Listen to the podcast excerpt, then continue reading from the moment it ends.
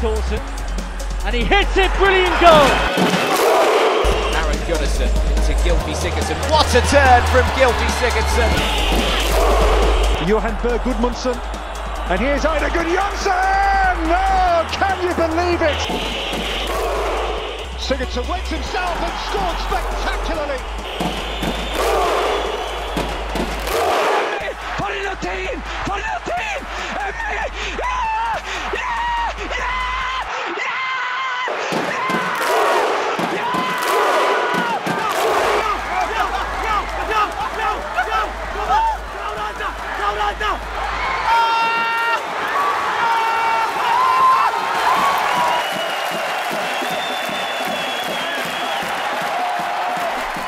Welcome to the Iceland World Cup podcast. We are here mulling over Iceland's elimination from the World Cup. We didn't quite reach our goal getting uh, past the group stages as we or the players thought that they could and, and wanted to, but I think that's all right. I don't know. How are you feeling? You know, I'm not. I'm not really down about it at all. I, I think uh, we we gave them a good game against Croatia there, and uh, and I think we can just be proud of our of our boys. You know. Yeah, we've had a couple days to mull over the result and also seeing the other results in other groups, uh, other big teams not going through. Not that Iceland's a big team, but you know, Germany, for example. So I think we can say that we're as good as Germany, maybe. I think that's the positive we can take out of this. And now, uh, you know, Messi and Ronaldo have both been knocked out of the tournament. Spain also. So lots of big teams are are out. So it's not like we've left the party way too early, and we we got to play with them. So we're definitely happy and proud of our team. Uh, the team flew home uh, right after the game. Do you, do you want to talk about the game, Croatia game? Yeah, for sure. Well, Croatia obviously rested a lot of players, which we discussed in the preview could be a benefit or a hindrance. It was kind of either or really in, in that in the game itself, the way that it played out. Now we can talk about the whole tournament, how Emil Hallfredsson didn't play against the Nigeria or in the Nigeria game, but he came back into the team against Croatia and was again the best player on the team. I think the best player in the tournament for Iceland, and it was a real mistake by him not to play him against Nigeria. And I again, I was so I've gone through the whole range of emotions over the last couple of days uh, after the Nigeria game and now after the Croatia game. You know, uh, what are the ranges? You know, anger, bargaining, frustration, crying, all that shit. I mean, not crying, but maybe internal tears. And it just annoys me how we didn't take that Nigeria game seriously. How we just fought for the for the Argentina result, and then just thought that the Nigeria game would be a given afterwards. That kind of annoys me. But on the other hand, you know, there's a lot of positives to take from the tournament. We got our first point ever at the World Cup, at a World Cup got a great result against Argentina and uh, got to play on the biggest stage. So definitely a really fun experience, and we're not we're not we're not sad about it. The the, the team uh, flew home right after the tournament. They they were mainly saying they were disappointed but proud, and then they went off to their various vacations. I think a good good group of them went to Miami. I think Gylfi is in the Bahamas. I saw a couple of them downtown last night uh, partying. So some of them are in Iceland. But there was no parade. There was nothing like that, which I understand. You know, people were not angry or anything, but they were just, you know, it, it, there wasn't exactly a parade atmosphere like there was after the Euros. Yeah, and you know, I'm not totally convinced that it's fair to say that um, the Nigeria game that we that we didn't take it seriously. I, I, I really don't believe that Heimir, you know, was only focusing on Argentina and then just did something. I'm, I'm sure that he spent many many months. then why didn't he play Emil? I think he obviously thought that the 4-4-2 without Emil was our best chance of winning the game. I mean, I'm sure you can say that that was a mistake. But a 4-4-2 against a three-man uh, defense and then a three-man midfield, this is not a good idea. And we got overran. And sure, he, I'm sure he meant well, but I'm not, and I'm not gonna blame Heimir. Heimir's obviously uh, a lovely guy. He came back to Iceland and went straight to referee a youth league game, so he's definitely. Uh, you would think. I mean, it kind of. looked like it was kind of just you know for show to make himself look good but no that's just how Heimir is. He's a nice guy and of course he's gonna go referee at a youth tournament in his uh, in his village. Of course he's gonna do that. That's just the guy, kind of guy he is. So we're not blaming anyone. Um, we're gonna try to be positive right? And I think the future is bright for the Icelandic team but having said that uh, a couple players have retired including very kind of disappointingly our center back pair. They've decided to retire I mean, Kári obviously is 35, maybe not surprised, but Ragnar Sigurdsson is 31, 32, and I think uh, he's pretty much said that he's going to retire, although who knows how that'll end. That's definitely something we need to work on now. find some center backs to start. But th- this classic Lars Lagerbäck team seems to be uh, going away a little bit. Yeah, you know, it's it's really surprising with um, Ragnar. I think one of the things that he's thinking about is, is he, he really wants to focus on club football. He, he wants to be able to say, I'm not going to be distracted by the national team. I can give you guys 100% so he can, you know, spend the next or the last few years of his career really, you know, giving everything he- he's got for a for a for a club. But the thing is with these players, and this was especially to, uh, true with Kolbeinn Sigthorsson, who, who didn't go to the World Cup, but they play so much better, other than maybe Gylfi. They play so much better for the national team than they do for their clubs. Not maybe they don't play better, but you know they're on bigger a bigger stage, and yeah, they raise the game, and as a team, they perform way better than they're doing with their club teams. So I don't think that's necessarily right that he should be trying to focus on his club game. I think he should continue this good journey that he's on right now. But that's obviously his choice, and it, I don't think it's hundred percent official, but it, it, it they were pretty much saying it. Yeah, it's really interesting, you know, thinking about what is it exactly that makes these players be able to perform at this level with their countries, but not, you know, with their clubs. Is it, Motivation. Is it, is it yeah? Is it mental? Is it just how the coach sets up? It's motivation. Like Kolbeinn Sigthorsson, I remember Ajax fans just hated him and were always talking shit about him. But he would score and score and score for Iceland and was just a, a great striker. He probably just didn't try as hard for Ajax. He probably, you know, had a different type of motivation. Plus, the Iceland team plays to his strengths. But I think that is a big factor. Factor, and there's fewer players that seem to be able to translate their Iceland form over to their club team. Gylfi Sigurðsson would be one who can clearly do that. Maybe Alfred Finnbogason has been doing good at that. And sure, you know, there's a lot of good players, but I think sticking with this Iceland team is what would be best for their careers and legacies, I would probably think. But uh, so we're out of the tournament. Um, yeah, I don't know. I, I wasn't particularly sad. I I, I had expected it, kind of. You know, I, gave us a fifteen percent chance of going through after that Nigeria result, and but the game was really suspenseful. I mean, so uh, you know we had both games on at once, and Argentina takes the lead, and then that me- would mean that we would need to win 1-0 as well to to go through. Nigeria equalizes with some bullshit penalty that was never a penalty, and then Marcus Rojo scores in like the 86 to win the game 2-1. So they did their job.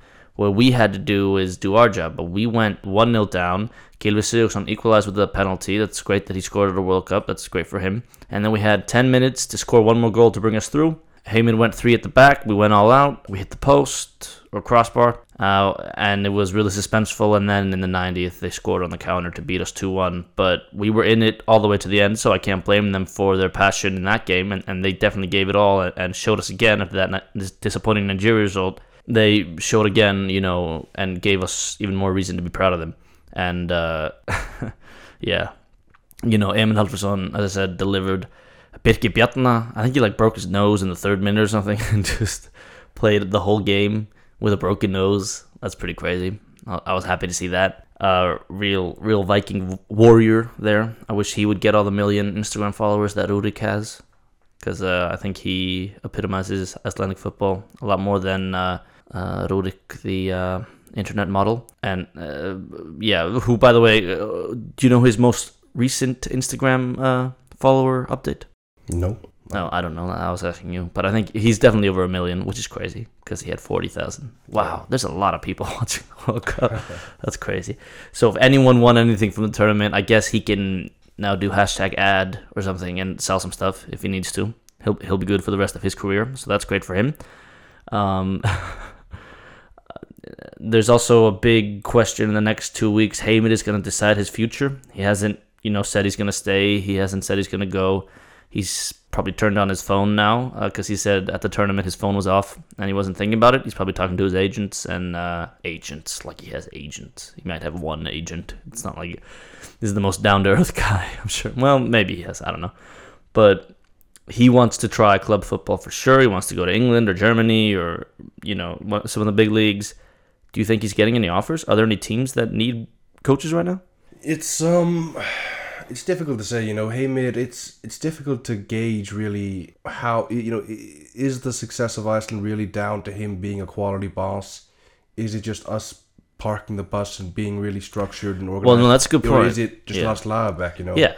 So that's, I mean, he's getting obviously all this credit, this Icelandic dentist guy that, you know, is just amazing and he's coaching us. And that's great. He deserves that. He's a super nice guy. But Lars Lagerbäck created this team and he took over. he was, you know, Lars's Padawan for so long. He was the assistant coach, and then he was the joint head coach, and then he took over the team. So we, I haven't heard any discussion at this World Cup from you know media about Lars Lagerbäck, and I think that's really unfortunate. He definitely deserves so much credit for the way this team is performing and the whole team itself.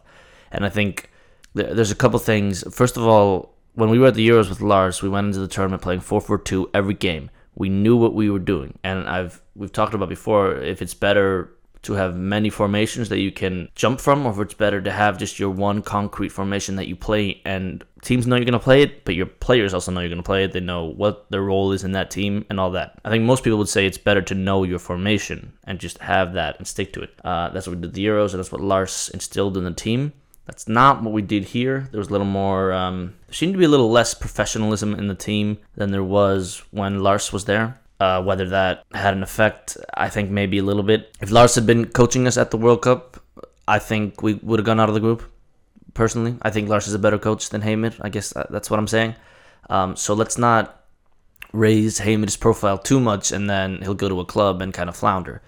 Uh, if that's a word or if that's a fish, I'm not sure. But but I think he does deserve the chance, and I think he will. If he gets offers, he will go and then that's a whole nother discussion if we'll get a, a, different coach. But there's no one disappointed with him. The FA wants to keep him. The Icelandic people are not, you know, after the Euros, there was this feeling that we were so proud of our team. We were so proud of their accomplishments, and, and everyone was just beaming with pride. Um, that's not quite how it is now in Iceland. Um, I mean, we did only get one point in our group, but you know, there's positives. We it was our first ever point in a World Cup. We'll definitely be back at the next one. Uh, or that's the goal, and it's going to be an expanded World Cup. So uh, Iceland will get to play in Qatar if that happens. And I, what I also take away is how much harder the World Cup is than the Euros. You maybe uh, it's maybe an obvious thing to say, but you think it's just a tournament, it's a group stage, and, and, and you go through or, or you don't. But I mean, the World Cup is the world, and they definitely know how to play football. I mean, these South American teams and African teams are, you know, super good, and it's way harder than the Euros, is my point. So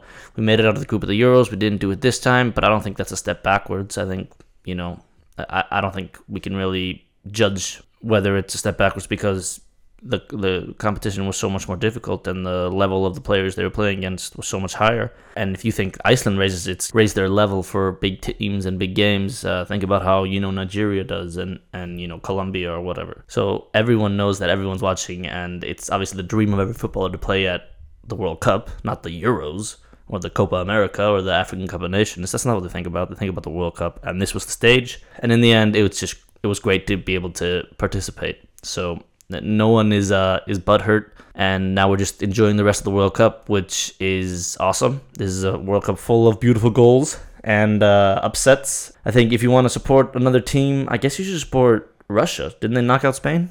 Yeah, yeah. So are they like the new? Uh, it's I believe the biggest country in the world, landmass wise.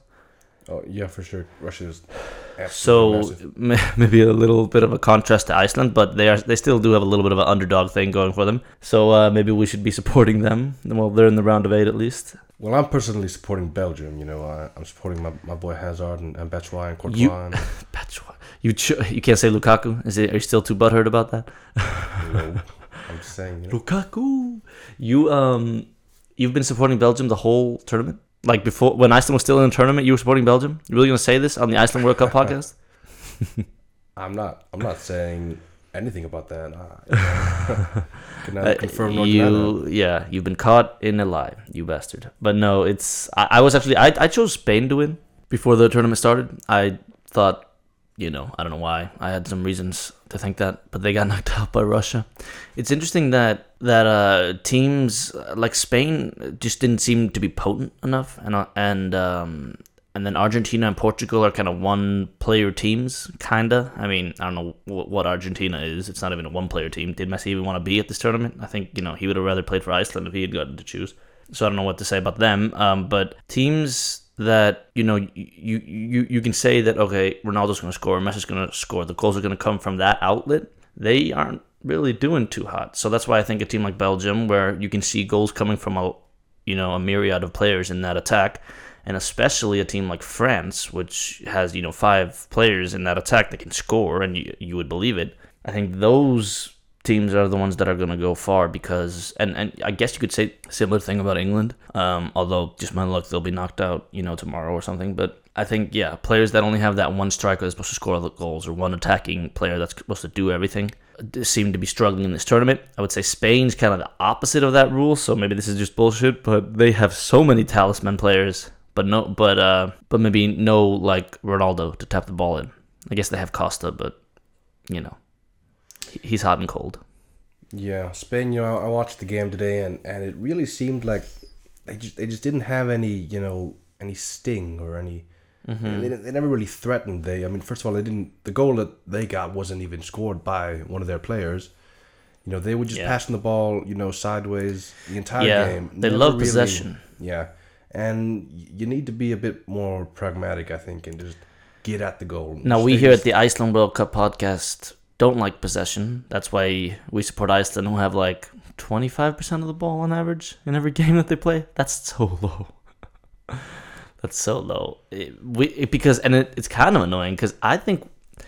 You know, it's hard to because you look at the field and you say these are eleven players, and maybe you look at Iceland, and you don't know who these players are, and you're like, okay, they're just playing against them. But I mean, they're playing against some of the best players in the world, and these Icelandic players, you know, are not as good, and and and we should realize that they are playing way above their ability. You know, just being there, and, and when you watch a football game, you it, it kind of it doesn't necessarily look like you know the Iceland players are have way less quality or something, but just think about how hard they are have to work those Iceland players against these like a, a quality team like Croatia how hard they're working and how they're just you know really doing their best and sometimes you know it's not enough and and how these the teams that we're playing against and especially in the Argentina game and, and the Croatia how they're kind they're not they're kind of they're maybe playing to like 85% of their ability while the Iceland players are playing to 110% of their ability and and still might not come out on top so we can't forget that that fact and uh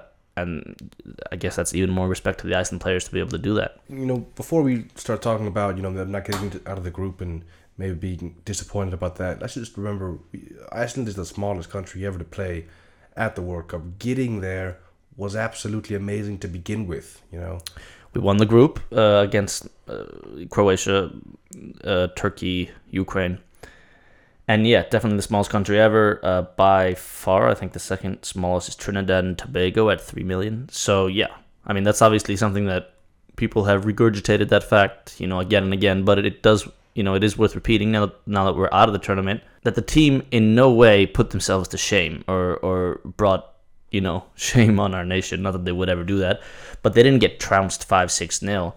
And I remember, like Kári was talking about before the Argentina game, that you know the the thought process that goes into going into a game like that, where they know, I mean, they could get trounced, they could get five and six zero against them. I mean, they should get five and six zero maybe against them, and that's kind of an extra stress, an extra level of preparation that they need to do to try to avoid that. And but but the players are aware. They know this. They know what they're going up against. I mean these are professional athletes that play in you know european football. They know these other players and how good good teams can be. So the fact that we didn't get trounced in any game we were in every game i, w- I would say for sure in every game uh, up until the 90th and then kind of you know nigeria up until late in the second half. It was a little more luck we could have easily gotten out of the group. So we definitely are not going to be too disappointed. Obviously went through the whole stages of grief and the anger stage was uh it's good that we didn't do a podcast right when i was so angry about us you know. Uh, obviously i've talked about and you disagree with the whole uh going into the nigeria game with this crazy cocky attitude that does never suit us. We are the underdogs. We should always be the underdogs. And also just angry at the players. I mean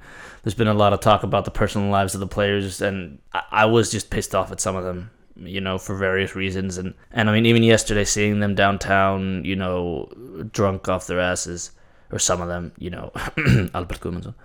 Um, but no, he was fine. There's nothing wrong with it. I also saw Hannes. Hannes was uh, looking good and uh, respectable. I didn't want to bother him. They all had, well, they didn't have too many people around them. Although Albert had like a good amount of women hanging onto him. Um, but but that was pretty funny. Yeah, I don't know. You forget that football players are maybe not the people you should. I mean, from a footballing perspective, you can look up to them, but from a people perspective, you should choose maybe different role models because these guys are just, you know, they're footballers.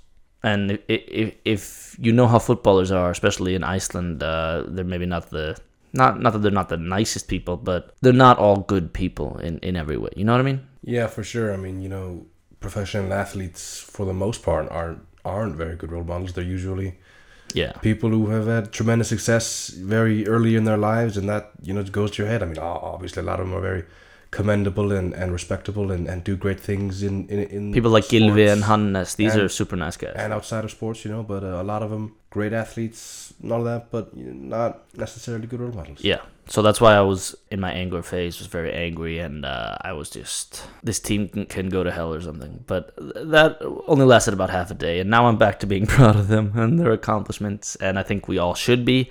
I think they, uh, especially in that first game, you know, brought great heart, and even in the last game as well. And I think everyone who watched and uh, maybe new fans that the Iceland team uh, got during the World Cup, I think they'll all be happy with the performance and super proud. But now it's just uh, the rest of the World Cup. So who do you think's gonna win? You say Belgium? Yep, no, I, I absolutely am supporting Belgium. I love Eden Hazard watching him play and everything, and I'd love to see him go and, take the entire cup. Yeah, I'll say. Uh, oh, it's difficult, difficult because I had Spain and now I don't know who to choose. Thing is, and I was talking about teams that have a lot of goals in them from different players. Brazil also have that, but I usually always support France at every World Cup. So I'm gonna say France. I'm gonna go buy a- an Mbappe jersey. I love that guy. Uh, with his gazelle legs striding down the field. He's so fast, it's ridiculous. It's great to watch. Uh, but yeah, uh, even though Iceland's out, we can still enjoy the World Cup. We can still have the passion that we have for Iceland for other teams. I mean, that's a passion you find within you. There's no one, there's no one saying that you can't have that for anything in life, you know. And our passion in the end is for football. So choosing another team to support is not difficult, and uh, I'm gonna go out and buy that jersey. And we'll talk about Iceland when they start their Euro or, or when they try to qualify for the Euros. I guess that's when we'll think about Iceland again. Although no, we'll think about them next couple of weeks, and especially uh, if Heimir decides to leave, that'll be a whole discussion, and that'll be fun.